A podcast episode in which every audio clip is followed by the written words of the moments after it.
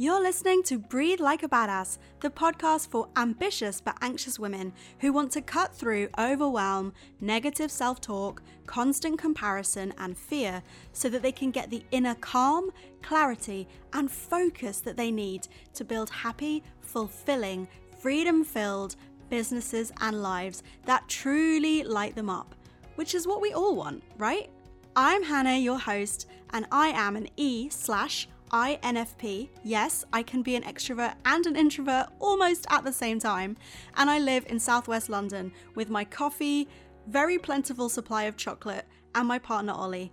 And I use down to earth, science based meditation techniques to support women like you in creating the successful, fulfilling, and incredible freedom filled life and business that you deserve. Long story short, I help you to be and love exactly who you are so that you can go out and do the work that you truly love and that really lights you up.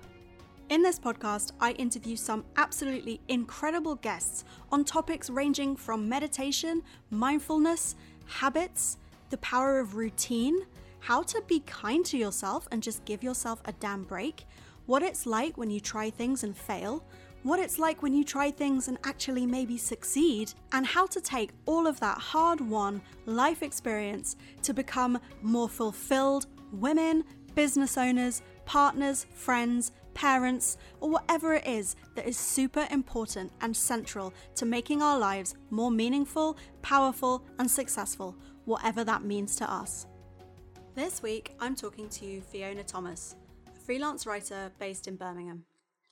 Fiona's first book is a mental health memoir called Depression in a Digital Age, and her second is a guide to freelancing called Out of Office, which is available to pre order now.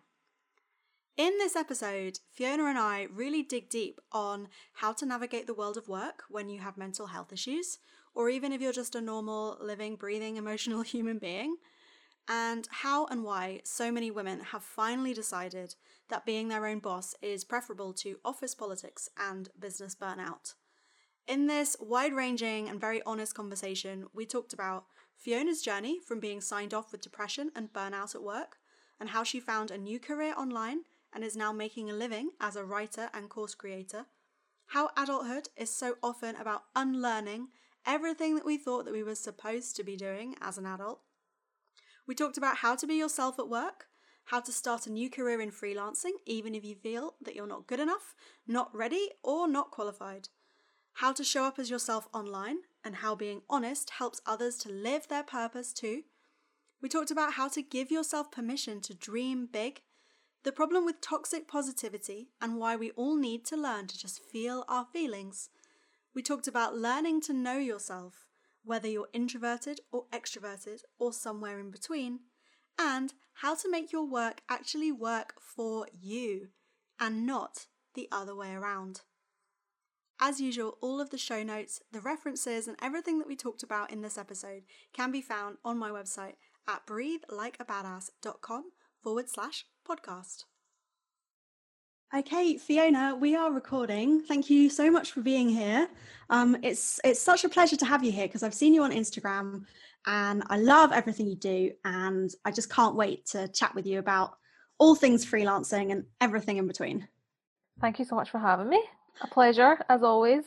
Before we dive into you and your work and why you're here and all that good stuff, what are you obsessed with at the moment? Like, what are you loving? I am obsessed with my Kindle. Uh, so I got, I've always been like a physical book person. Like I love holding a book touching a book. I love libraries. I love the smell of a library. Um, I've always just been a physical book person, but I realised that I travel a lot. So I live in Birmingham, but I'm from Scotland, and I travel. Well, you know, when traveling is allowed, I travel for work, um, and I realised obviously you can only take one book really when you're traveling. So my husband bought me a Kindle for my birthday last year, and ever since then, like my my the number of books that I've read has skyrocketed thanks to this Kindle, just because I can have it with me at all times, and if I it's not like when you take a book and then you realize actually I don't fancy reading that book. Um, whereas when you've got the Kindle, I've got like hundreds of books on there, and I, I don't know what, what it is that why it's made it so easy to get into reading again. Um, but I'm just absolutely obsessed with that and obsessed with reading fiction now as well, which I've never never really gotten into. I've always been a non-fiction person. I think because I think that obsession with like productivity and like if you're reading it's got to be like for a purpose and I've got to learn how to do this and be a better person and these know all these skills. Um but this year I've really kind of let myself um let my mind rest but also I guess just trying to be creative as creative as possible and as a writer um reading fiction's been great for that so definitely obsessed with my kindle that is awesome you know what i've had a similar experience um because actually my boyfriend bought me a new case for it oh. um as well for uh, my birthday.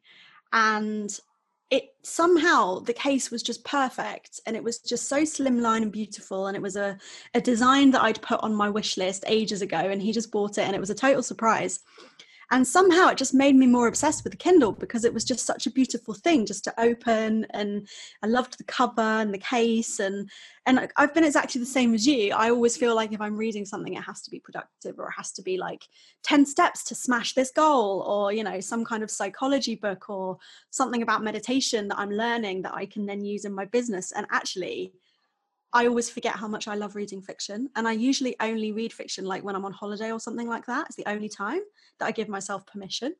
And actually I've I've actually joined two book clubs recently and they've been forcing me to read fiction books that I wouldn't normally read. And I completely agree with you. It's so nice to just like be able to have something on the go all the time. Awesome. I love that. Shared love of Kindle. Amazing. Okay, cool. Well, now that we've got that out of the way and we've explored our love of fiction, um, I would love for you to introduce to people that don't know you who you are and what your story is and how you got to be doing what you do now. And how would you summarize what you do now? Yeah, this is a hard one. Um, it's really hard to describe yourself to other people, don't you find? yeah, I know. Um, I love I love how that's like the introductory, like easy question. Like, tell me your entire life story. Like, yeah. go ahead. so I am a freelance writer and author. I started blogging in 2012 and started taking it a bit more seriously in 2016 and that's when I started niching down and writing only about mental health and it was just my experience with mental health because I had a mental breakdown in 2012 and since then I've just been dealing with depression and anxiety and just wanted a way to kind of express myself really. So started blogging on that topic and just found that I really really loved it and got a really good response from people. And after doing that for a year or so, I managed to get published in the Metro. And after that, I started pitching to other magazines and websites. And then I started getting work doing blogging for small businesses and started running other people's social media accounts and basically just got so much work offered to me that I quit my day job, which at that time was working in a cafe making sandwiches. So I was really excited to turn my back on that. it wasn't my dream. So really excited to turn my back on that and jump into freelance writing for a living. Um, and then in 2018, my first book was published, which is called Depression in the Digital Age. And it's my mental health memoir, all about living in the 90s, so growing up without the internet, and then the role that played in my life, um, kind of post university, um, which is when I had my mental breakdown, and then I talk about how social media was really great for me um, during my recovery process because, like I said, started blogging, um, started talking about it on social media. Um, yeah, and just the kind of double edged sword of social media and how it can help and hinder mental health.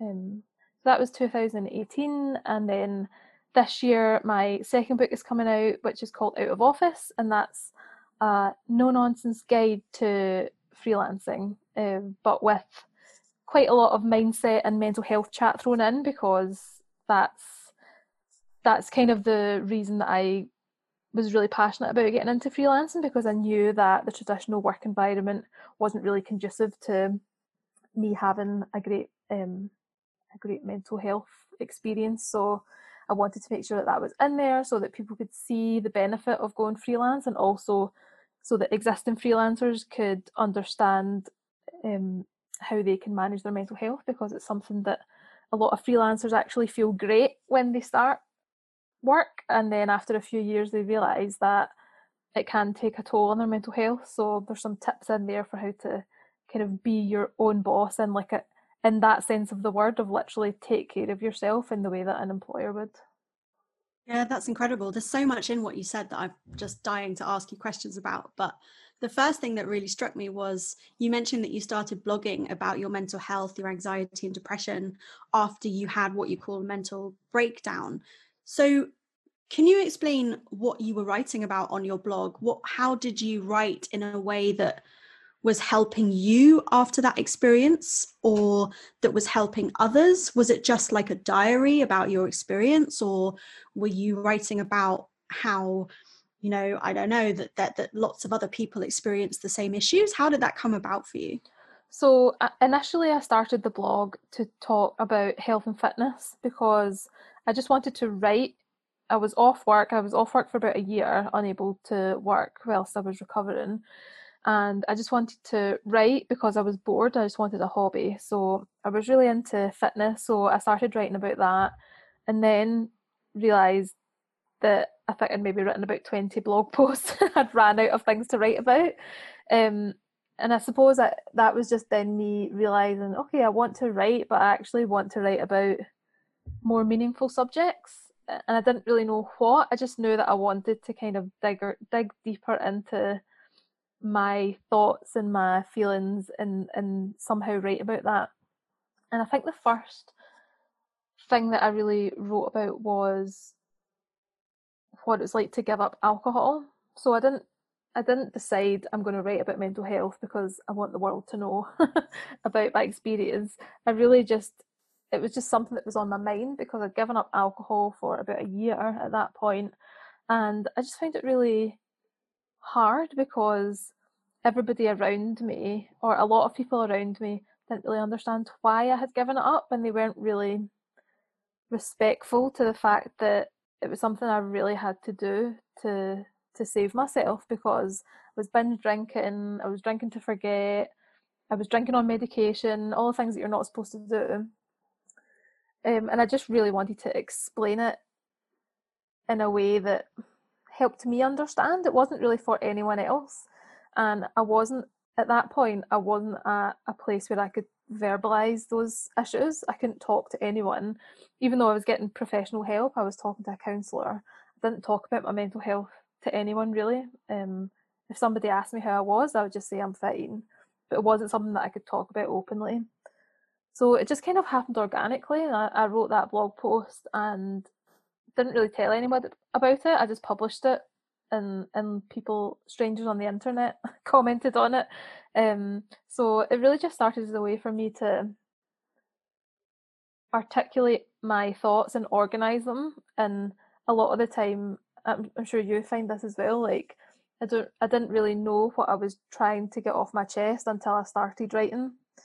Um, so I started with that and just found that really cathartic, and then started writing a bit about um, body image, and then from that going on to like panic attacks, social anxiety, depression, um, and genuinely, it wasn't for anyone else. It really was just you know a lot of people say, oh if I could just help one person with my words, I was like, no, that was not my intention. It was purely selfish, and I'm like quite happy to admit that it was just selfish, um, self-expression, and it just so happened that people read it and understood how it felt, and I think a lot it made a lot of people feel less alone and made them feel seen by reading someone else being able to articulate it.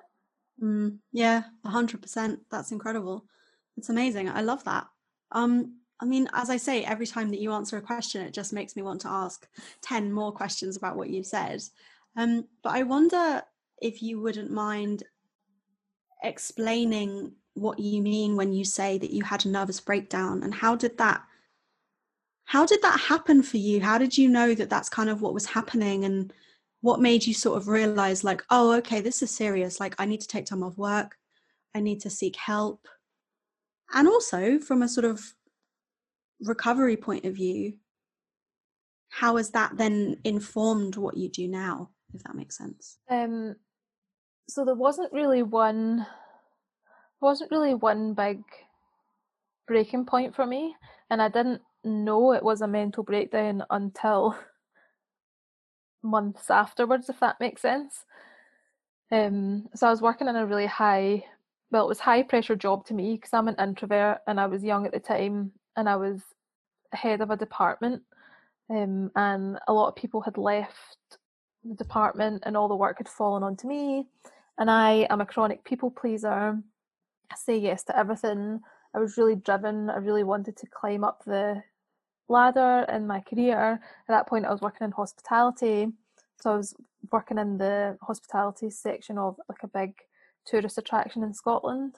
Um, and i just didn't i didn't realize that i was getting burnt out and i'd actually been suffering I'd suffered from burnout in a job before that, but I didn't realise. I didn't know what burnout was. Um, and I suffered from it again then and just pushed through it and pushed through it and just thought that that was what it was like to be an adult. I just thought that you fell asleep on the couch every night and that you didn't have the energy to wash and blow dry your hair um, and that you didn't have the energy to exercise or see people and that you were anxious and angry all the time. I just thought that was, I just thought I wasn't coping with stuff that I should be able to cope with. So I didn't ask for help because I didn't think really that that was an option.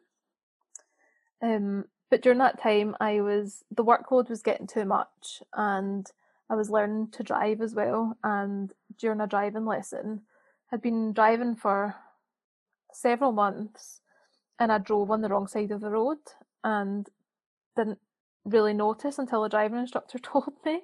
Um, so that was that was kind of a light bulb moment of mm, I don't feel like it really in control of myself and something doesn't feel quite right. And then I think about a week or so after that, I went into work and it was just a regular day, and I had a my to do list written out of stuff I needed to do that day, and it was all stuff like regular stuff. There was nothing unusual, but I couldn't do the stuff on the list. So it was maybe like phone the supplier and place this order. And um, I just couldn't do it. I was just sitting looking at the phone and looking at the list and just there was some sort of mental block there that I couldn't I couldn't do it. Um, and I'd thought about I had wanted time off at this point because I knew I just thought I was really tired. And I thought I'm going to phone doctor because I'm going to get a sick line because if I get a sick line, then I can just sleep for two weeks and then I'll be fine. So I was trying to get time off for being sick, but I didn't actually think I was sick. So I made an appointment at the doctor and then I thought, well, I'm going to have to tell her, tell the doctor what's up, like, so that I can get this sick line. So I wrote down all my symptoms, like lots and lots of symptoms, like being teary all the time, not being able to do certain tasks, um, feeling very anxious, feeling very worried, feeling stressed, feeling tired. Um, and then when I went into the doctor and gave her the list, I just I just broke down. Um, and she gave me two two weeks off for anxiety. But during that two weeks, that's when I'd say that's when it, that's when it was a, an entire breakdown because I had time to stop and that was when I realized well I didn't realize but that's when I became depressed because I just felt um just that hopelessness and that what is the point in anything? This is awful. Don't want to be alive. There's just just a complete darkness like um and so when I went back after the two weeks I said it's changed. Like this is I really don't feel right at all.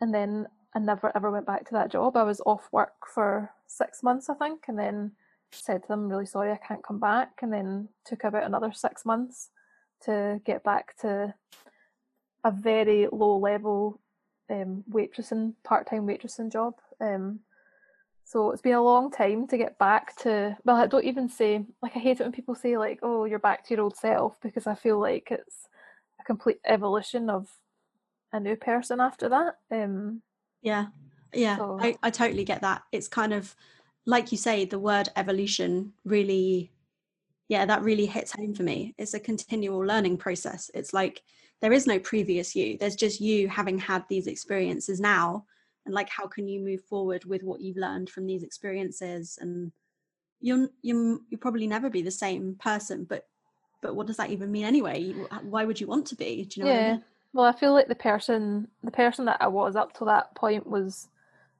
me doing the things that i thought i should be doing and acting the way that i thought i should be as an adult i thought when you graduate this is what you have to do um, whereas now I, I think as the older you get as well you just realize that no you've got to do the things that are right for you whether that feels right within society or within your own expectations or your family's expectations. You've got to do what feels right for you. And that's to answer the other part of your question about how it's informed what I do now. Um, that's why freelancing is so important to me because I can control not only the little things like my working hours and you know how much I get paid and what days I work and having sick days, but also just what I actually work on. Um, I wouldn't have been able to come out of a hospitality job and get a job as a writer somewhere because I didn't have the qualifications. But I don't think I would want that now anyway, um, because now I can work with the people that I want to work with and work on the projects I want to. Um, and even when I don't have clients, I can create my own, like we were talking about earlier, doing an online course. I can do all these things now and mold and shape a business that's completely unique to me and can change as the years go on. Um, so it's been, yeah, it's been the best thing for me. so fantastic to hear that. I love it. I just love how you just speak about it all just like falling into place, kind of like you're able to just have that freedom. And I think that what you were saying, it really resonates with me. I mean, honestly, the last how many years, five years of my adult life have been me unlearning everything that I thought that I knew about what I should be doing with my life and how I should be. And I do think that for so many people, especially women, but maybe I'm biased because those are the ones that I speak to the most, but it just feels like so many of us are always in this like constant unlearning process of I've done everything I thought I should do. Everything. I've been good at school, I've got my grades, I've done my degree, I've got this job, or I've behaved like this, or I've got whatever it might be. We've always done what we thought we should do. And now we're like, oh, okay, well, this is the point at which I thought I'd be really happy, thriving, doing amazingly well. And uh, actually, something is still missing. What's going on? And for many of us like you say it's not just that something is is missing it's that we get to a point where we actually can't do it anymore like our bodies and our minds just stop working very similarly to what happened to you. And maybe some people don't get to that point where you know they literally go to the doctor with a list of symptoms and the doctor's like okay great you need to like not be not be working. But i think many of us probably are nearly at that point or do get to that point where we are completely burnt out. And we just don't really know what to do with it because we just think that's how things are supposed to be like you said.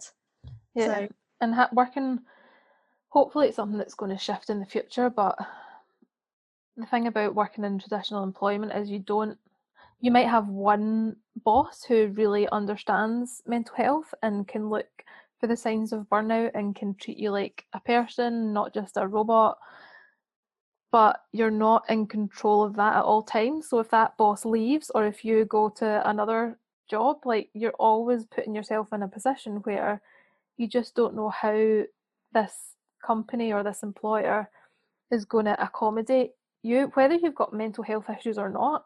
You could go there and get mental health issues because of the way they treat you, um, and that that's something that just was always in the back of my mind of I'm always going to have these mental health issues. Um, and I never want never wanted to tell obviously people in the interview or when I was just when I got the job didn't want to tell them about it.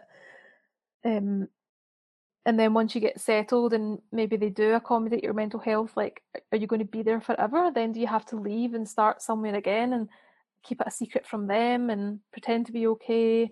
And a, a lot of the time, I've had employers that they've got the policies in place, but they just don't put them into practice. So you know, it might be the HR department might have it there in black and white of what they're supposed to do, but you know that if you don't turn up that day, that your whole team is going to be giving you, you know, the silent treatment because of what you've done, or or you hear the way that people, like I've had it before, where I've heard the way people talk about another employee that has mental health issues. So I know, well, that's going to be me if I open up. So it just feels like it's really hard to be your own boss, but at least you know at least you know who that person is, as opposed to leaving it up to um, a company trying their best or not trying at all to accommodate you. One hundred percent. Like honestly, so many things that I want to say about that. I mean, I've had such a similar experience. I found the working nine to five environment extremely toxic to not only just mental health issues, but just to the idea that you are actually a person mm-hmm. and a human, and that you might have great days and some less great days. And I felt maybe I was unlucky because I do speak to some people who have workplaces that are able to accommodate them and they do feel really supported and they have great colleagues and they have a great boss, which is awesome. But in all of my working environments before I decided to go freelance and, and start my own business, were exactly like you described. It was like they kind of knew what they probably should be doing, or they had a model for what it was supposed to be like. But in practice, it felt totally toxic. I couldn't be honest about how I was feeling. I felt like I didn't want to reveal any kind of human side of myself. I had to always just be, yeah, fine, no worries. Couldn't really even make friends in the office because it was the kind of environment where if I opened up to someone and started being honest about how I was feeling, it would then later somehow be used against me. Or it was just, I found it to be surprisingly toxic compared to what I had imagined. And I'm someone that kind of thinks that I kind of get on with people and I'm quite kind of chatty and amenable. And and even then I found that I just totally couldn't be myself. And when you couple that with other things that happen in a nine to five kind of corporate environment like presenteeism, office politics, uh, kind of people thinking that you're only worth, you know, how many hours you sit at the desk, pleasing your boss, people's egos. I mean, I could go on. It's one of the reasons why I set up my business and why I try and support women in business and female entrepreneurs because I just believe that we're all individuals and we deserve to be treated as individuals. And I love women who are like you who are doing their own thing and who are finding that confidence to say, I know myself and I know what I want and I know what's important to me. So I'm not going to wait for a boss to hand it to me. I'm going to make it myself. I'm going to go out there and, and do it and create my own perfect job, which which for me is revolutionary because I grew up never thinking that was an option. I yeah. never thought that was possible. And something that I found when I was writing the second book out of office um, is that lots of women are going into freelancing and it's not because we're all like oh i'd love to have a business. I'd love to have to pay my own wages every month.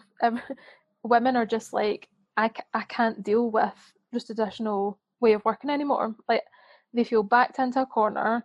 They've been um, discriminated against because they're a parent or just because they're a woman or they've not shown up with a full face of makeup or they've not dressed the way they're supposed to dress and they just feel like they're discriminated against and they've just gone well I feel like I've not really got any option now so I'm just to go out on my own um, which I thought was really interesting because that's definitely the way it happened for me. I felt like um, well this is the only way that I'm going to be able to get the flexibility that I need so I'll just give it a go.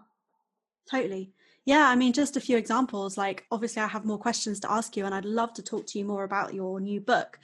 But I mean, for example, I remember I attended an interview for a job in quite a corporate environment and it was snowing outside and I had boots on and I knew that I didn't want to attend the interview in boots. So I sat in the kind of reception area, sort of quite discreetly, got my sort of nice high heel shoes out of the bag, and as sort of discreetly and as quickly as possible, changed from my sort of snow boots into high heels and got on with the interview, I thought. And it was only later that through the grapevine, I heard that the receptionist had kind of reported me to someone and sort of said, oh yeah she's ready for the interview but she's just like changing out of her big boots and sort of in a way that made me feel as though i'd done something wrong and i didn't get the job anyway it was a long story short very complicated reasons why not but basically i was just like well thank god like i wouldn't want to work somewhere like that where i feel as though just being a human being and like changing my shoes is seen as this kind of like negative yeah. thing and then another example that always comes back to me is it will be no surprise to people that follow me on Instagram that I love kind of, I really love a good quote. And I know that some people hate inspirational quotes, but some really good ones for me, they really inspire me. You know, they really kind of light me up. They remind me that other people have had the same similar issues that I've had. And they some, you know, sometimes you just need a good quote and you're like, oh yeah, okay, cool. I'm back on track. And I remember one time in my office, I stuck up a discreet little printout of a quote. I think it was an Anais Nin quote. It was something like, it was the one about blooming. You know, suddenly she it became easier to blossom than to stay in a bud. Or I'm completely ruining the quote, but basically it was that quote. And um, I pinned it up on my board and got on with my day. And I overheard two colleagues later laughing, like next to my desk and like laughing about me about the fact that I'd put up this like ridiculous quote on my desk and you know and I was just like wow this this is not the environment that I want to be in for like the rest of my working career you know? It's yeah. just like just things like that just just tiny things every day that would happen like that um that just made me think like yeah this is probably not for me. This was not the dream that I was sold. When I was working at my university degree thinking that my ultimate dream was to get a job this was not what I had in mind. So yeah yeah that's I, horrible. It was, yeah, it was pretty mean. And the, and these colleagues were not even people that I particularly had a problem with. They were just that was just the office environment, you know, like any kind of individuality or doing something that showed your emotions was just like so not okay. Um, and I just love how since quitting my job and since setting up my business and since being really open about the fact that I do have emotions and I do have mental health struggles and I do think about these things, I've just found that community of women that are the same. And that's one of the reasons that I was so glad to see your work and see and discover you. We're in coronavirus lockdown still in the UK, and the world of work has, I think, been irrevocably changed because of everybody having to work from home, people learning how to use Zoom. And I'm kind of like, welcome to Zoom, everyone. Like, us online business owners have been using Zoom for like the past three years. Like, welcome to the Zoom party. Um, do you think, or how do you feel about the world of work changing because of people being able to do their work from home and actually maybe for example when i when i quit my job really quickly i'll just explain where this question's coming from. When i quit my job i didn't quit it because i hated the job. I hated the commute. I hated the presenteeism. And i said to my boss like i'll very happily carry on working for you so you don't have to go through the whole thing of finding someone to replace me blah blah blah. Um but i just want to do it from home more days a week and basically, the answer was a flat out no. Like, sorry, that's not company policy. You need to have your bum on your seat. You need to be here nine to five. That's just how we do things. And that was it. There was no room for negotiation at all. And something that I've been really fascinated to watch is all of these businesses kind of realizing, oh, actually, we can work from home and actually it is possible. What do you think about that as someone who, like you say, didn't necessarily always love the nine to five environment? Yes, I mean, studies show that in a not in a pandemic, but in a normal situation, people who work from home generally are happier and they are more productive and they get more done. Frustratingly, though, they tend to work longer hours take fewer breaks, take fewer holidays, but that's something that we all need to work on individually. But generally, yeah, people are more focused when they get to work from home, um, assuming that you know there's no distractions like kids and stuff like that. Um, and what the studies show is that people don't necessarily want to work from home; they just want autonomy. So they want to be trusted to work at a time that works for them in a location that works for them without distractions if that's what suits them um, with the ability to be home for a delivery or be home for their kids. So it's that it's the flexibility that people want. Um, and if this has forced companies to see that is logistically possible then i think that's a great thing. I don't think that everybody should be working from home. Like i think that would be a horrible scenario because we can't all you know we've got families they can't all be working from home. It's just not it's not logistically possible. Um but i really hope that the majority of companies can see now that that is an option for people. Um but there's also people that love working in an office and i think i think hopefully what this has done is let you know a large majority of the population experience it themselves so that now in that situation where you've asked to work from home, previously the rest of the workforce would have been judgmental or jealous or annoyed or thinking that you were getting special treatment. But now that whole workforce knows whether they would like that or not. So now they can say, well, she can have it, but I don't want it. Yeah. So yeah.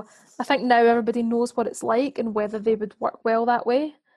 Um, and they know that you're not doing it because you want a skive. They know that you've proven that you can be productive that way. So I'm hoping, yeah, that the people who need it and the people that will thrive that way will get it or at least get the option to do it for some of the time. Yeah, hundred percent. I agree. I agree. I think it's just been so brilliant for employers to kind of be forced to see that it can work. Yeah and maybe it's not right for everyone long term and maybe some people are like oh god please let me out the house i can't do this anymore but for some people maybe it wasn't even an option before mm-hmm. and their employer has been shown that it can be an option and that stuff can get done and businesses works businesses must see as well now oh well if our if 50% of our workforce are from home then we need 50% less desks 50% less buildings 50 like it's not like there's great benefits to you as an employee as well so i'm sure the smart people have figured that out now and they're starting to think about how they can you know people can work from home from part of the time and it'll it'll make things um it'll have like a tangible impact on their bottom line as well so totally yeah totally. From a purely selfish point of view i just think it's so great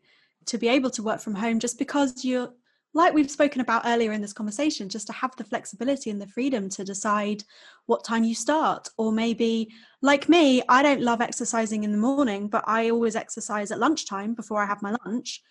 Whereas if i'm in my 9 to 5 job i've got to squeeze a workout into an hour i've got to eat my lunch in like a quick 10 minutes and rush back into the office all sweaty and do i have time to have a shower and all that stuff that when you're working from home, it's like I can take two hours to do a proper workout, have a shower, have a nice sort of leisurely lunch, and then just work later or whatever it might be. That's just an example, but. And you probably wouldn't even need to work later. You would get the same amount of work done because you'd be feeling revitalized because you've worked out. Exactly.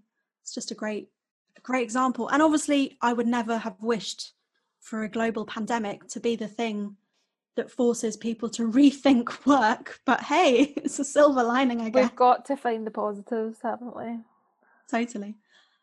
Um, so let's talk about your new book, Out of Office. Um, what made you decide to write it, and how's it going? Because it's it's not it's just on pre-order, isn't it, at the moment? Yeah, yeah. So I when my first book was published, I knew I wanted to write another one so I didn't know what about. Um, but I just knew I wanted to write another book. So the day after Depression in a Digital Age was published, I wrote a proposal for this book and sent it off to my editor. And we kind of tweaked it and we spent a few months just figuring out what it was going to be about. Originally, it was going to just be about mental health for freelancers, um, but we decided to make it a bit broader, and I'm glad we did because it's now a book for people who have never freelanced before. So it's people who, for people who have never gone freelance and want to get started, but also for seasoned freelancers who just want a bit of support. So I think it now appeals to a wider audience, but it's still got that mental health angle. I really decided to write it because it was just the topic that was on my mind and it was the reality that I was living at that point, and it just felt like the next logical step because my first book um, talks about my life up until my mental breakdown, and then the beginning of my blogging journey, and then getting paid work as a writer. But then it just kind of it stops there. So this book seemed like the logical next step of here's what's possible based off having a mental breakdown and being open about your um, situation online, and then because that really grew grew me an online audience that then bought my book and then has helped me facilitate this career as a freelancer. So I really just wanted to first of all answer all the questions that people have about going freelance and all the questions that I was too embarrassed to ask in the beginning like how like what is an invoice how do you make an invoice what how do i pay my tax what can i claim as an expense can i claim coffee as a business expense can i buy a coffee machine as a business expense um, the answer is oh, no. I'm going to go ahead and say, like, absolutely, like coffee machine, absolutely business expense. Couldn't do you it. Can't, you can't. You can't claim it. It's really annoying. You can't. Well, not unless you have an not unless you have an off like an actual company in an office with employees. I know. You're just self-employed. Yeah, it's so sad.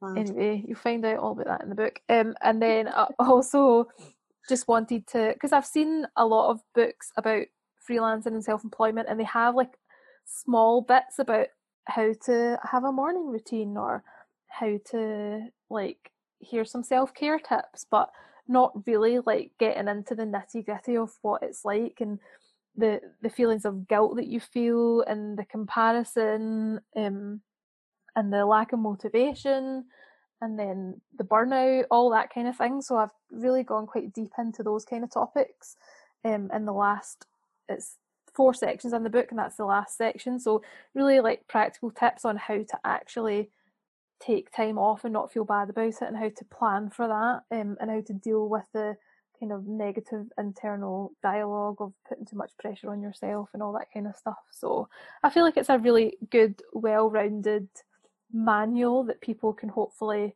dive in and out of for practical reasons and then also just as a little pep talk of you're doing you're doing okay. Don't you know don't forget to take time off. Don't forget to stop and chill out and don't forget to do the stuff that you really enjoy as well in in work and out of work.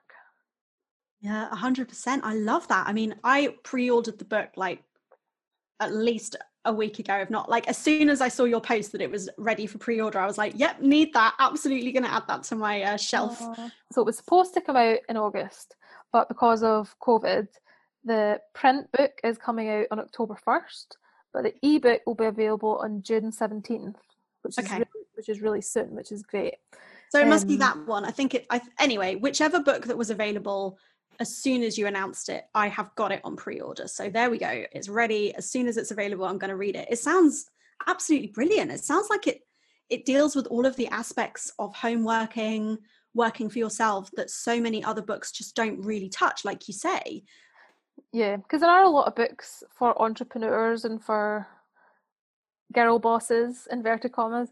Um, but yeah, I'm just I just felt like there was space for a book that answered some other questions. Um, and I hope I've done that. Especially the mental health section I was writing when I was really mentally unwell. Um, so and it it feels like it was such it was a pleasure try, but it was a lot of hard work because there was a lot of research to be done. Um, I've interviewed a lot of people as well, so there's some um, great interviews from other female business owners like um, Vix Meldrew. There's an interview with Poorna Bell, um, Alice Benham, some other journalists as well. So there's some great like insight from people that I really respect. um, and people that have definitely got uh, other types of businesses and they've got mental health eh, on their agenda as well. So, so yeah, it was a lot of work, and it's definitely the hardest thing I've ever had to write. But I think it's the best thing I've ever written. yeah, it sounds incredible. That's awesome. I love that how you've incorporated interviews as well as your own experience. That's that's amazing to be able yeah. to. Well, I've yeah. only been freelancing really since 2018, so but then although that makes me a bit of a beginner, I still I feel like there's still a space for that because I know that I'm still a few steps ahead of people who haven't even got started yet. And I'm not here to say I know everything. And I say that a lot in the book that I don't have all the answers, but that's that's a good thing because that's proof that you don't need to have all the answers to be successful. Totally. It's okay to go in and just figure stuff out as you go. But I think that's what's such a powerful message about what you talk about because people that know me will will know this, but I don't talk about it all the time. But like I'm I'm a trained journalist. Like I went to university, I did a master's in journalism, and I technically did work in journalism. I worked in trade magazines, on trade hospitality websites. Um, and I was like, you know, a real live journalist, but I always felt as though I never got as far in the profession as I wanted. And I always I, I felt like I wanted to be freelance and, and write for all the magazines that I had grown up admiring. And I am still working on that, to be quite honest. Like it's something that I still feel like I've got so much more to learn. And, you know, like I say, I went to university for journalism and I still don't feel like I know kind of how to do the perfect pitch or how to write for all of my favorite magazines or how to craft an idea or all of the things that people feel like they need to know if they're going to be a freelance journalist. And that's why i'm so attracted by your message why i think it's so important because on paper you would think that somebody like me or you know people people like me who've who've got all the qualifications on paper would should be incredibly successful but actually it's not just about that it's about how how confident you are about doing it. It's about having the confidence to to know that you don't know everything but just doing it anyway. And i think for so many years i just held myself back because i just thought well i've got this qualification but i don't know this yet or i don't know this or i'm not confident enough or what if this happens or what if they say no or all of these things. And that is mental. That's not physical. That's not that's not because i don't have like I say, the piece of paper that that says I know journalism in inverted quotes. It, it's it's like actually it, the mental side of it is so key. I mean, to everything that you do. I mean, that's that's what I think. That's why I teach meditation because for me, it was kind of it was the tool that I discovered that I never even knew that I needed. That was kind of the missing piece in my kind of mental toolbox. Like I, I'm supposed to have everything that I need, and actually I don't. And actually, I still feel like I don't have the confidence or I don't have the direction or whatever it might be. And then to be able to understand how your mental health can be so important in everything else that you go on to do. Like, that's why I think that what you're doing is just like so needed because it's, it's, it's a piece that people forget about. Like you say, when you were so stressed in your job, you were burned out, but you didn't even know because no one had really spoken to you about that being an even possibility. Yeah, which is why I think people just being honest about their mental health is the the be- the best thing that all of us can do to to see a change in the way we're all feeling. It's not necessarily always about giving people solutions all the time. Um, it's and I think that's the thing that I was missing during my recovery was that I was taking my medication, I was seeing a doctor, I was seeing um, a counsellor, I had great like financial and logistical support from my husband and my family, but I was just missing that piece of somebody who understood what I was actually going through. And I think that's that's definitely what I try and deliver through being online is just to whether it's with mental health or freelancing, just letting people know that I'm going through that as well. And I don't have all the answers, but if we're all struggling a bit, then it's fine. Like it means that it's okay to struggle. Totally. So you mentioned about how important it is to be honest. And one of the things that I love about your Instagram page right now is that it is very open. It really feels like you get an insight into your life. Um, you post, for example, recently you've been posting about your daily workouts and you do a beautiful thing on your stories with your coffee when you're pouring your beautiful mm-hmm. coffee into your glass. And I just love those little moments. But I think for some people, and I've struggled with it too, to be so open online, it can be difficult. I sometimes find myself feeling like I have to put on a brave face when I'm online, kind of pretend to be more positive than I'm really feeling. I'm like, oh, should I post a picture of myself with absolutely no makeup on, or should I go and put some makeup on because otherwise it's not going to look, it's not going to look right. Or do I do I show people a picture of my workouts, or do actually I don't want people to see that kind of thing, or and, and something even more, for example, like how how much do I be myself? Like in everyday life, I swear a lot. So do I swear on my Instagram? Is that the kind of image I want to give, or I've I have definitely been working on showing up much more as myself and removing that veneer of what I think I'm supposed to or should be like. Mm. And it seems to come very naturally to you. And like you say, it's so important to be honest about how you're feeling and what your life is like. Is that something that you've just been able to do kind of innately, or have you had to figure out what that level of honesty looks like to you? I just think I've never I've never been a high maintenance kind of person with like makeup and hair and clothes. I've never had any airs or graces. like I've always just been you know, this is this is me. Like I'll you know, I could go to work one day with no makeup on and then go the next day with full face of makeup on.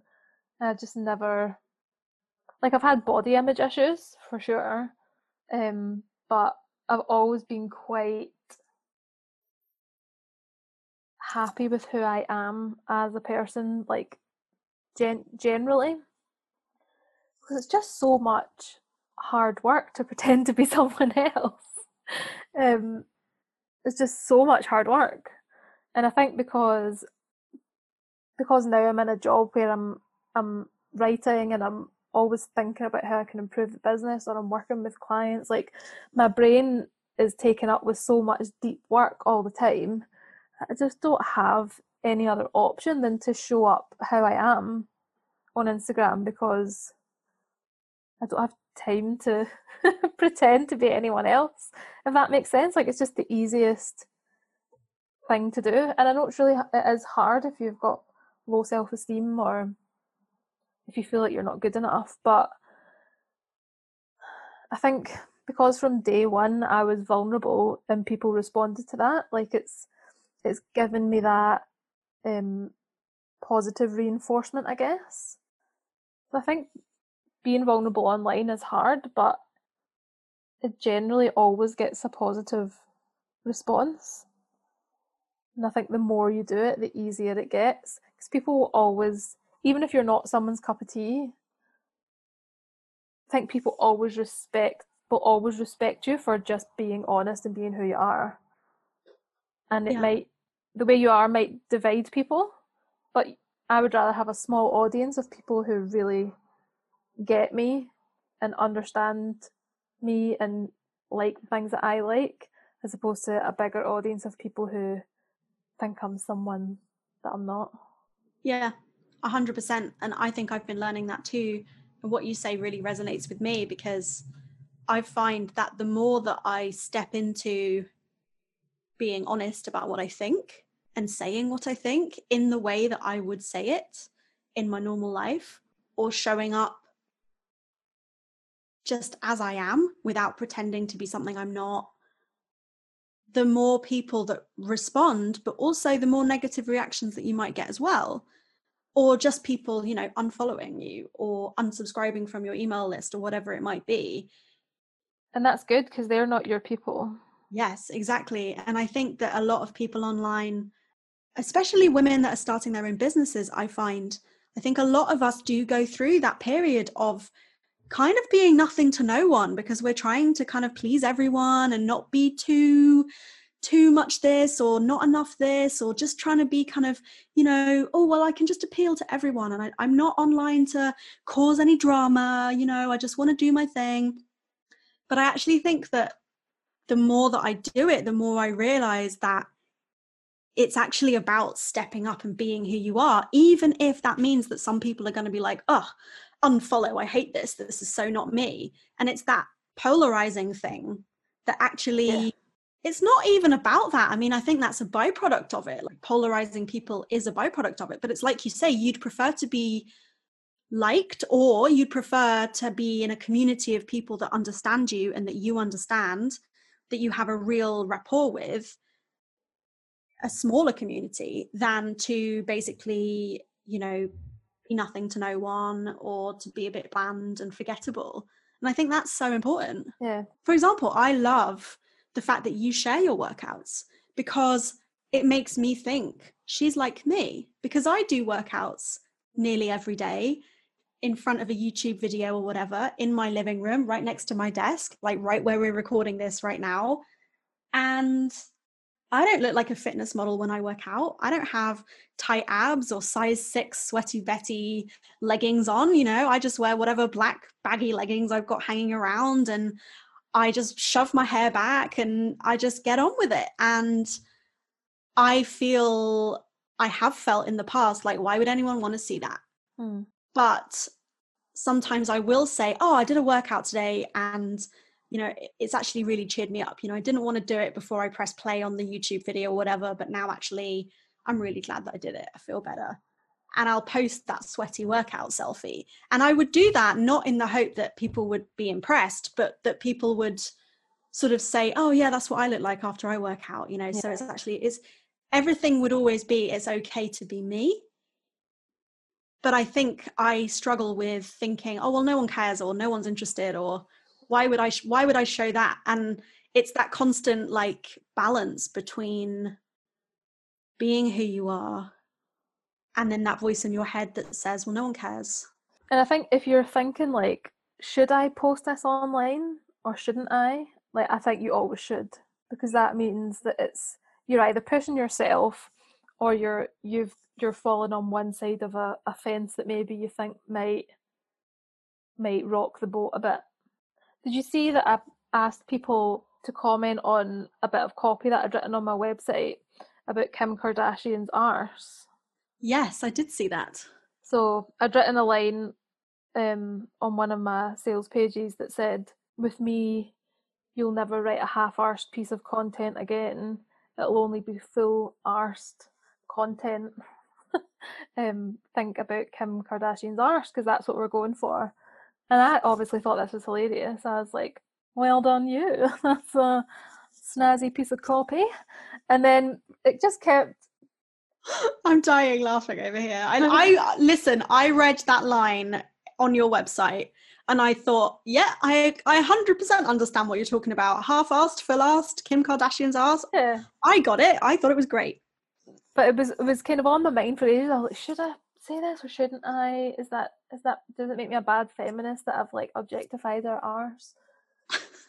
and then I asked on Instagram what people thought and um, did a poll to see what people thought.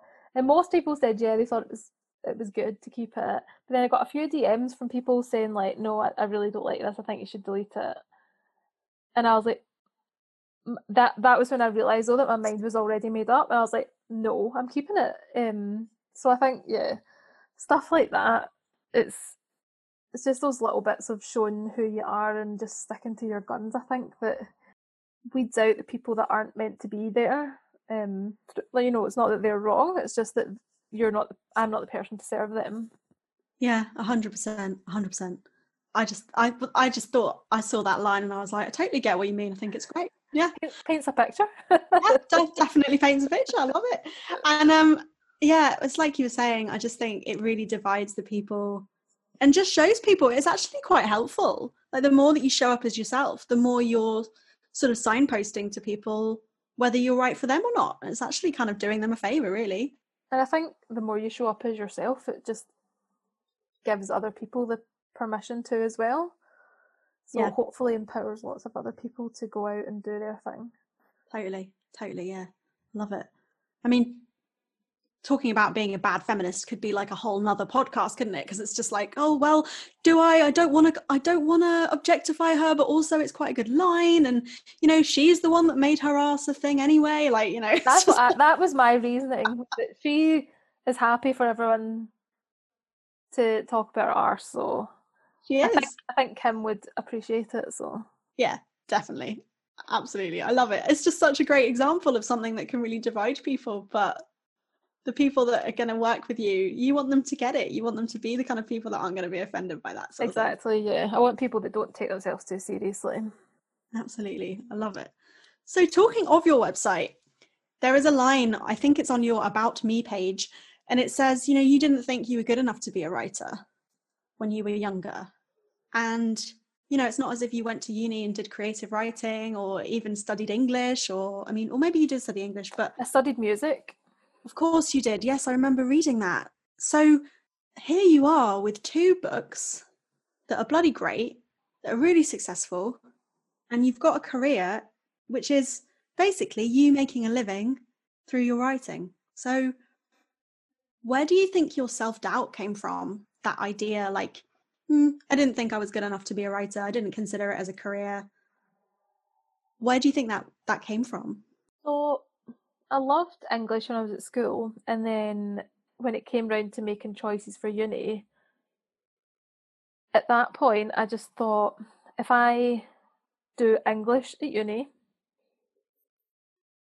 I'm not going to become a professional writer. I'll just become a teacher, and I don't want to be a teacher. So that was kind of the main reason that I didn't go for it because I just couldn't see. I felt like I was really going to pigeonhole myself, and I didn't. I just didn't think that I could be. I could write for fun for a living. Like I just thought I'm going to end up doing something that I don't want to do. I couldn't really, and I knew I didn't want to be a journalist because I've never been into current affairs. So I thought I can't go and be like a news journalist. Um, and I guess I didn't really think that writing for magazines was an option. I don't know why I didn't think of that. Um, and obviously blogging and stuff didn't exist back then, so that wasn't an option. So I just kind of wrote it off as a career option. Thought it's not, just doesn't sound like it's going to be any fun. So I decided to study music instead because that sounded like fun. Um, and then when I graduated from music, I knew I didn't want to do that. And then I think I just thought, well, that's all. That's all my options. Like I can't. That was my that was my time at uni. Like I can't go and train to be a writer now because I've I've done my three years at uni. Can't afford to go and do another whole degree. Um, so I just thought, well, I'll just get a job. Um, and got a job in a coffee shop, and I, and I just kind of doubled down on that and thought, well, I've got to prove to myself now, or prove to everyone else that um that I'm not a failure, and that because I didn't study music, then or I didn't get a job in music, that that, that I can still make something of myself. Um, so yeah, I don't know why. I don't know how I decided that I could get published. I just I just wrote for so long that it became like second nature. And I think that how I managed to get rid of the self doubt was by writing for myself and not writing for anyone else. I was never writing when I was blogging, I was never writing thinking, oh, I hope this gets published one day. I hope I can write for a magazine or newspaper. Like that just wasn't even on my agenda because probably deep down I just didn't think it was possible. So I wrote, you know, when they say dance like no one's watching, like I was writing like nobody was reading it. I was just writing it for myself. And I think that's what you've got to do as a writer. You've got to let go of the fact that someone will read it one day. You've just got to kind of write fearlessly. That sentence just made all the hairs on my body go up. I just got a shiver down my spine in a brilliant way when you just said that. I just write like nobody's reading. I mean, what a bloody brilliant life philosophy. I mean, look how it's turned out. People are reading anyway, so it turned out brilliantly anyway. Um that's awesome. What a fantastic story. Um your book Depression in the Digital Age was that something that started out just writing for you as well? Or did you think hold on a minute i've got a story here. I'm going to go and find an agent. I'm going to get published and i'm going to write my memoir. Like how did that book come about? Because it was your first book. It's about something that's really vulnerable to you. How did it work? I at that point i'd been blogging for a couple of years and i felt like i'd you know, grow, I had a good audience. I'd found my, my niche of mental health, and I was really enjoying writing. But I kind of got caught up in wanting to be a blogger. So I was starting to think, how can I make money as a blogger? How can I get sponsored content? How can I work with brands? Or how can I get enough page views that I can make money from advertising? And I just kind of got lost for a while and started writing with an idea of trying to make money.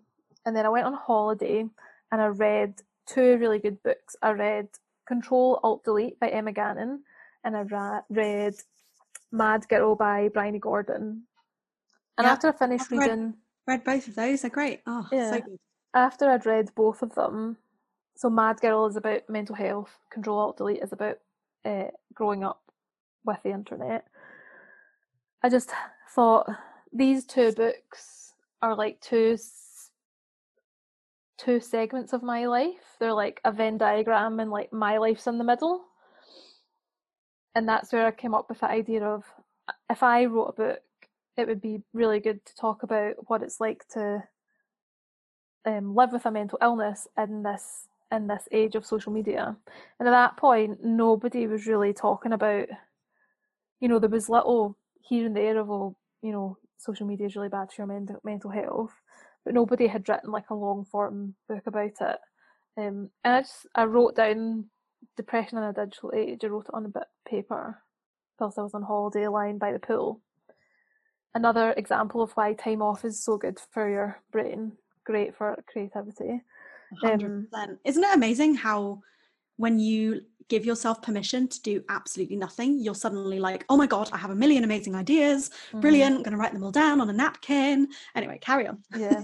So, yeah, I came up with that idea and then that was in October time. And then I just kind of had that in my head. I thought, I think my next big project is I'd, I'd like to write a book. So I started to think about what, what that would look like and would I get an agent? How would I get a deal? All, all those kind of big gave myself permission to dream those big dreams really.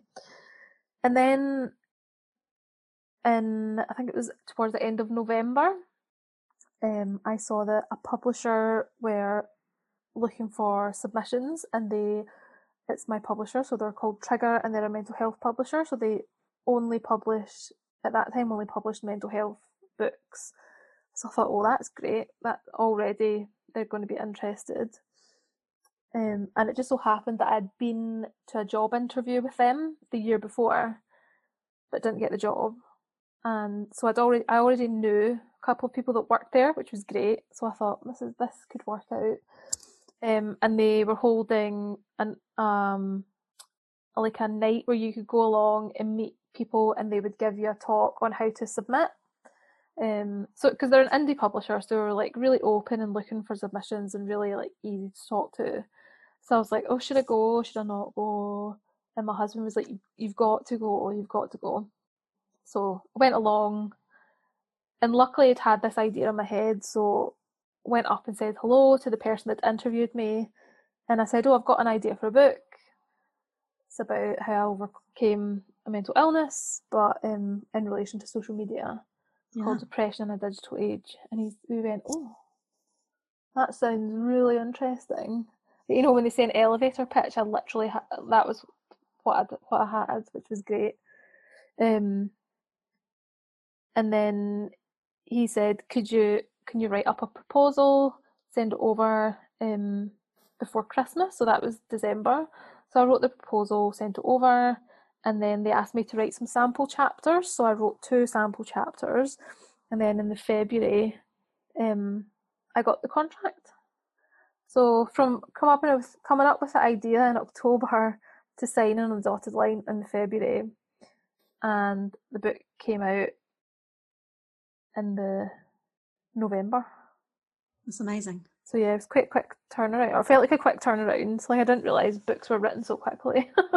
yeah no that that's incredible what an amazing story all the pieces just like coming together like that mm. i think that's such an inc- incredible lesson though i think often in life we need to make the first move or have the first idea or have the confidence to like you say give yourself permission to dream big and then once you do that quite often things do sort of just pop up yeah. Like, I don't know what you would call it. I'm not a very woo woo person. I don't really believe in the universe and things like that. But sometimes it does seem as though there's something working there. Like, even if it's just the fact that you're paying more attention to opportunities or. Yeah. I think it's just all to do with um, I just well, I just wrote an Instagram caption about this today actually about your attitude and how if you've got a bad attitude, then bad things are going to happen. But if you have a good attitude, then good things are going to happen. Like if so, somebody who wasn't in a good headspace might have saw that advert for the for the open night at the publishers and thought, well, I'm not ready. I don't have anything to say. I don't have an idea it's too far away. It's on a Saturday night. I'm not going to go on a Saturday night on my own time. Whereas I was like, oh, I really want to write a book. This has just fallen into my lap. Yeah. Nothing might come of it, but something might come of it. So right.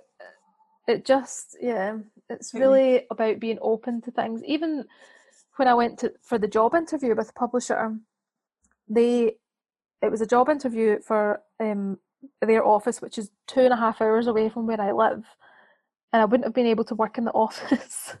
but I asked them if they would if they would offer work from home, and they said no. And then they emailed me back and said, actually, just come in for the interview and then we'll see. Went for the interview, didn't get it, but it was still so worth it to have met those people and then follow them on social media and then a year later see this tweet. So it's just being open to things that you might not realize how it's going to play a part in your life like six months down the line. Totally. Yeah, I love that. I think it's so key as well just to say actually having an open mind and having a positive attitude isn't just about whitewashing your feelings or you know being a pollyanna pretending that everything's fine you know like i say kind of people often call it um, like emotional bypassing you know just pretend that everything's fine just whack an inspirational quote on it or just be positive life's better that way.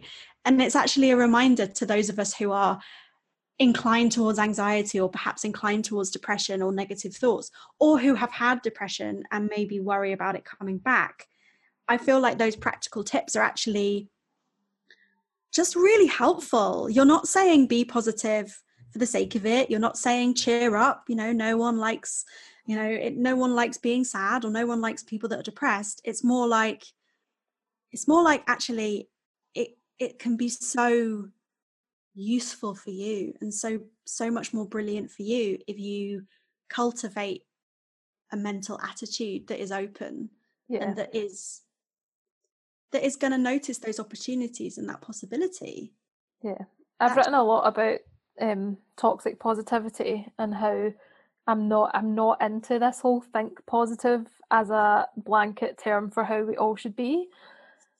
I think if you're feeling sad, you should be sad. If you're anxious, dig into why that is. If you're grieving, like there's so many emotions that can come up. If you're angry at someone, like don't pretend you're not. Like you all the you've got to feel all these feelings and you've got to especially sadness and you know these negative emotions you've got to feel them and experience them so that you can live through them and know that they're not the worst thing that can happen. Like you can live through them and you'll be stronger um because you can look back and go well that was a horrible time but i survived it. So if i feel sad today it's better to just feel it today and live through it than pretend it's not there. Um so it's like you say it's a, it's about it's not about pretending to be happy it's about doing the things and cultivating that positive mindset so that you can kind of make it more likely to occur you know? Yeah. I mean that's what i talk about when i say you know when i suggest meditation and why i teach meditation because for me it's not for everyone but for me and for the people that i help meditation is a tool that they use to actually learn how to feel their feelings and actually be able to sit with how they're feeling. And like you say, not trying to pretend that you're not angry or feeling bad about being anxious, but actually acknowledging that you feel that way and then sitting with it and thinking, maybe what is this trying to tell me? Or just in the knowledge that some days you feel better than others, and that's also fine. And that's just about being human. And you don't always have to be forcing yourself to feel a different way. And I think that's such an incredible tip for life because I grew up thinking that I had to kind of bully myself into being positive or I had to deny what I was feeling because it's not how I should have been feeling. And actually, a huge lesson of my work now and everything I talk about now and discovering other people's stories is that that lesson like it's okay to feel what you feel and you don't have to pretend to be anything else. And it's how you deal with that like how you acknowledge it and notice it and work through it that is so powerful. Yeah. And i think a lot of us don't like from growing up don't just don't have the vocabulary to actually explain how we feel. Like a lot of people it's like happy or sad. That's it.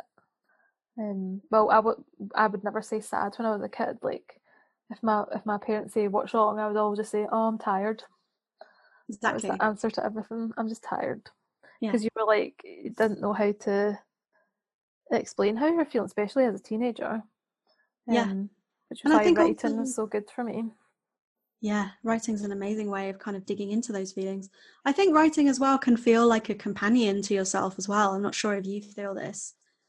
Um, because I mean, I spoke about this actually in a podcast episode that I released a couple of weeks ago about creating that safe space where it's okay to feel what you feel. Because I think, especially as a teenager, for me, even if I felt like I could have had the vocabulary to explain what I was feeling, even if I admitted to my parents or to my friends or whatever that I wasn't feeling great, I'm not sure that they would have known what to do with it mm, because it wasn't. Want them to know.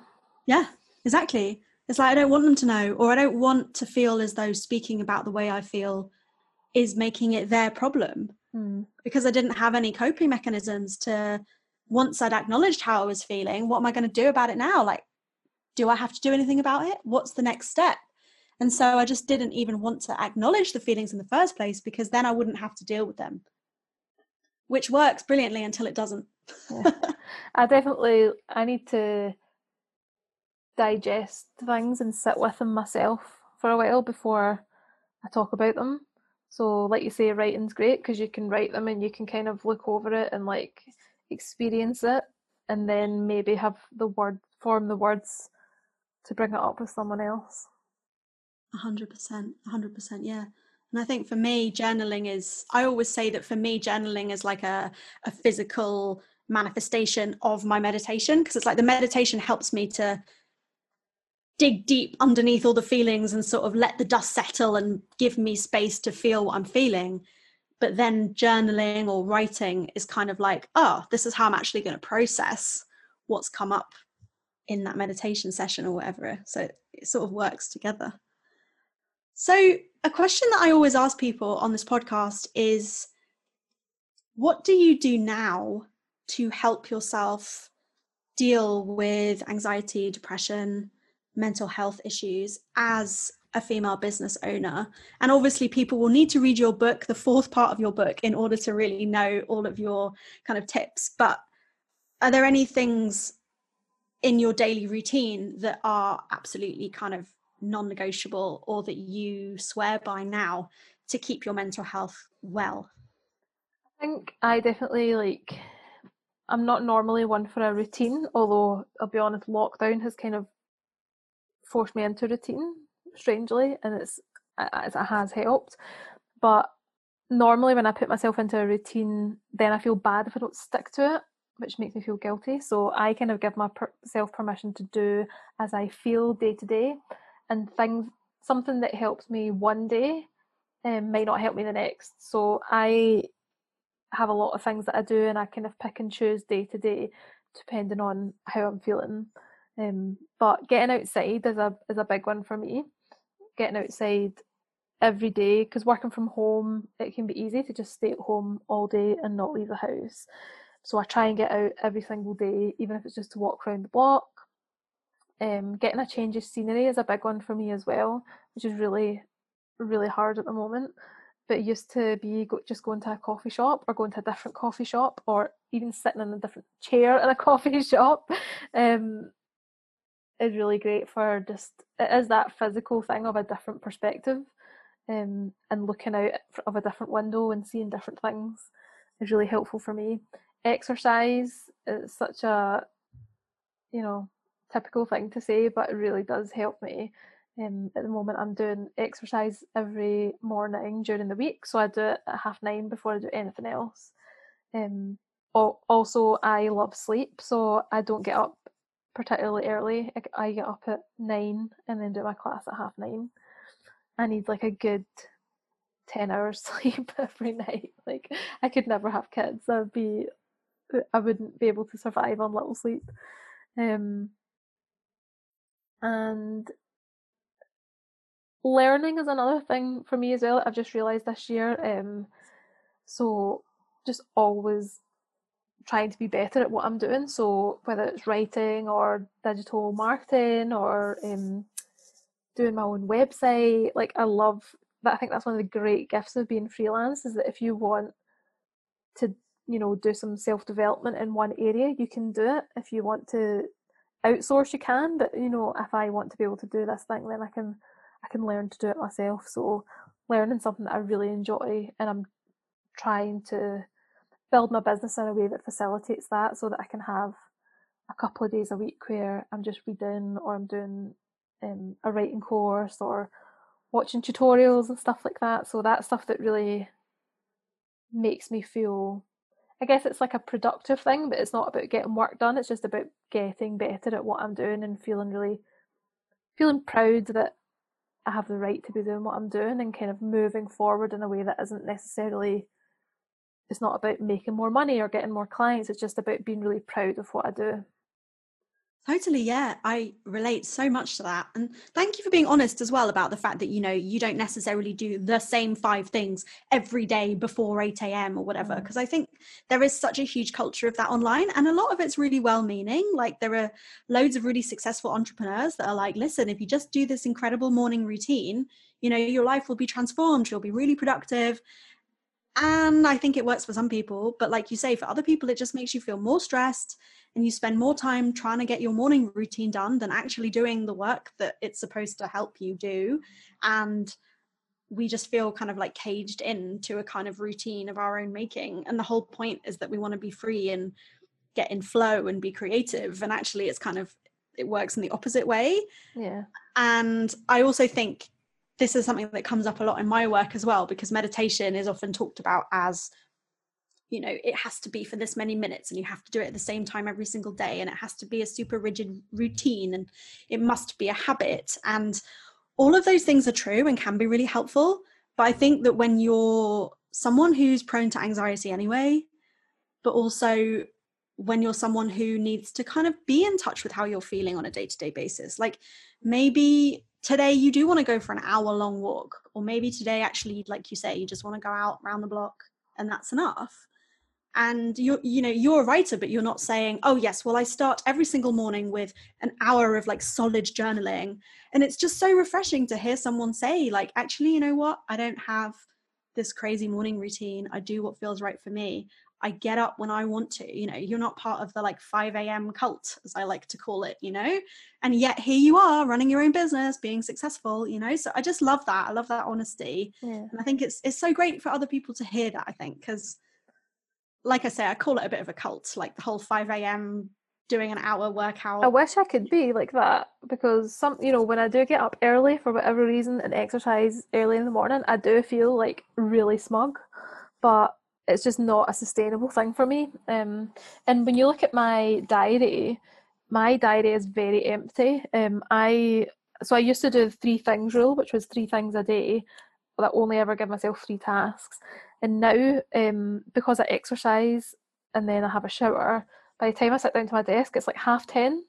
So I do I assign myself one task in the morning and one task in the afternoon, and that's it.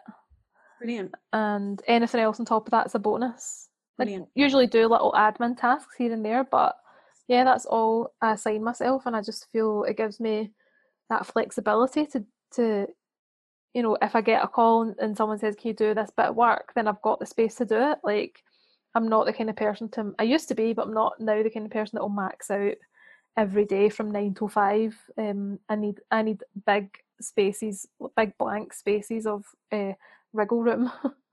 totally, yeah, I'm the same, hundred percent. Feels so great to hear someone else say that. It's like you say, it gives me permission to be like, I'm like that. It's okay. It's mm-hmm. fine. It's fine for us to build our businesses the way that we want them to, that to work for us, not the other way around. I love it. Okay, cool. So, as you know, my brand is called Breathe Like a Badass, and the podcast is called Breathe Like a Badass. And some people have an issue with that word. But for me, badass just means a woman in business who is confident in who she is, focused on her stuff, getting shit done, and feeling good about it. What would you say it means to you? Does it mean anything to you? Yeah, I use I use the word badass sometimes, and yeah, it doesn't really bother me. I yeah. to me, yeah, to me, being a badass is about just owning who you are and being yourself. And for me, that's about knowing that I am an introvert and um, I like alone time. I like time to myself. Um, but that means that when I do have to do the work and I have to show up, then I'm energized and I can give I can give what I need to give to a project. Does that make sense? Perfect sense. I love it. Absolutely. I think it's so great. And I mean, my boyfriend identifies as an introvert. And I think that the way that we're starting to see in the past few years, people kind of reclaiming that term. Because when I was growing up, being an introvert was kind of a bit of a kind of a little bit not really something you'd want to be, you know. Mm-hmm. Um, and people would say, "Gosh, they're a bit of an introvert. They're a bit shy. They're a bit quiet." You know, not very, not very outgoing, and it was kind of like a bad thing. And now I'm kind of realizing, like, actually, just knowing who you are, whether you are an introvert or an extrovert or somewhere in the middle, like I am, it's like it's so powerful. It's so freeing to just be able to say, like, that's what I am. That's what I need. This well, I didn't know that that was what I was until like not that long ago, a few years ago. Um, I'd never I'd heard people say introvert, but I'd never really identified myself as one. And when I realised that I, because my husband's an extrovert, and a lot of the time I'll be like, no, like I need to go home now, or we'll spend all day with people, and he'll want to stay all night, and I'll say, but that's me hit my limit now. And I didn't really, I thought I was just being rude, but I didn't realise that it's because I that drains me and I take I get energy from being alone and that's how I recharge um, so now that I've figured that out because that had a lot to do with my social anxiety as well so I was pushing mm-hmm. myself to be more sociable um, thinking that that was the normal way to be. I didn't realize that that was that's just the way I am that's my personality and I can't really change it. Um, so now and like you say it's just knowing having that label for it and that explanation is really helpful because then um, now I can build my business around that and I can say, well, if I've got a speaking gig on a Monday, Tuesday and Wednesday, like I can't be doing a lot of work because I know I'm going to be absolutely knackered. Um, whereas some people could go and do speaking, you know, every day and that would be their job, but I know that that's not for me. So just having that definition. Um, yeah.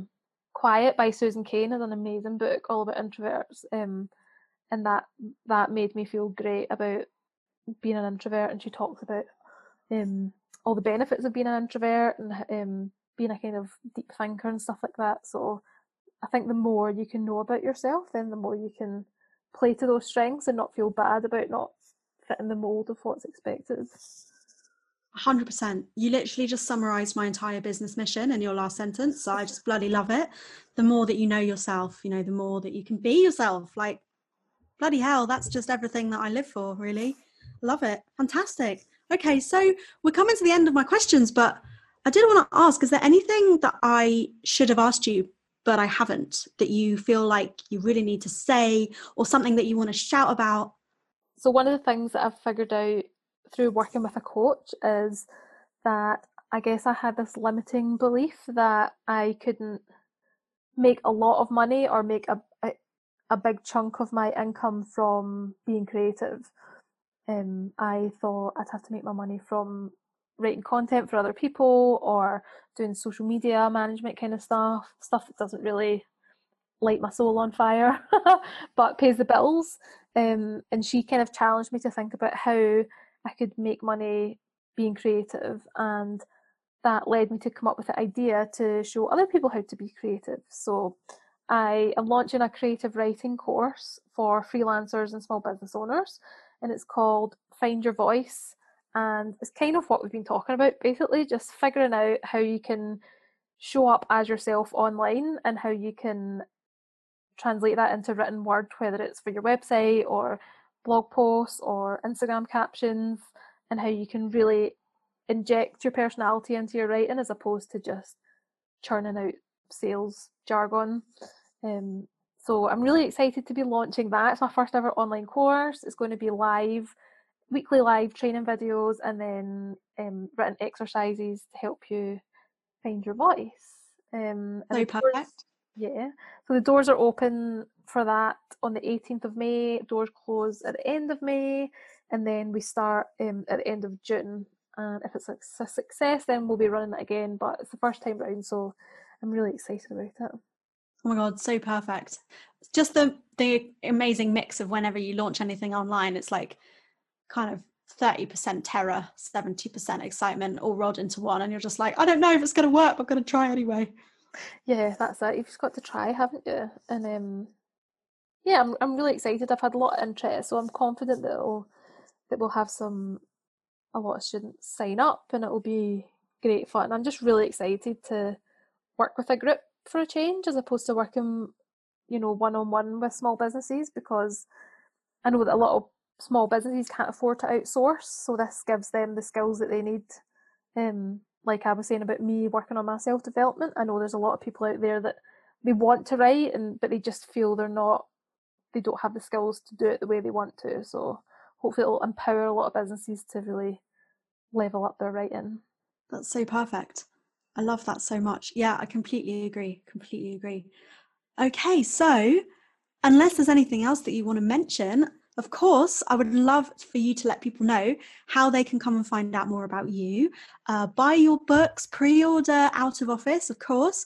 And um, yeah, just come and say hi and just see you being a total badass on the Instagrams and all of that stuff. Yeah, you can find me on Instagram at Fiona Likes to Blog. Uh, Fiona Thomas is my name on there, or FionaLikesToBlog.com is my website where you can find all all the information on everything, my books, my courses, um, my social media accounts. Um, yeah, I think, and you can get both books on Amazon, but also because I know some people don't like Amazon, you can get them on like Foyles, Waterstones, WH Smith, Book Depository. You can get them everywhere. So yeah. Perfect. Okay. This has been such a joy. Thank you Amazing. so much for your time. Oh, it's so nice to talk to you. Yeah. And obviously, I wish you the best of luck. You don't need luck because it's already doing bloody brilliantly for your course. And um, yeah, I just, I can't wait to just carry on following you online and seeing all the am- amazing things that you're doing and encouraging women and freelancers to kind of do their own thing and own their shit and and make work work for them yeah. rather than around. Brilliant oh, stuff. Thank you. If you enjoy this podcast, the best way to support it is to hit subscribe and leave a review on Apple Podcasts or wherever you usually listen so that many other like minded women just like you and me can discover it and share the word. I'd also absolutely love it if you could let me know what your favourite takeaway was from this week's episode. Come and tag me on Instagram at breathe like a badass. You can take a screenshot of the podcast episode that you're listening to, or just come and drop me a DM, because let's be honest, I'm on Instagram pretty much every single day, and I would absolutely love to hear from you. Thank you so much for listening. As I say, the best way that you can continue to support podcasts like this and incredible women in business, just like the ones that I interview on this show, is to hit subscribe, leave a review, and share. In the meantime, thank you again, and I cannot wait to see you back here for next week's episode. Just remember breathe like the badass you are, and you won't go far wrong.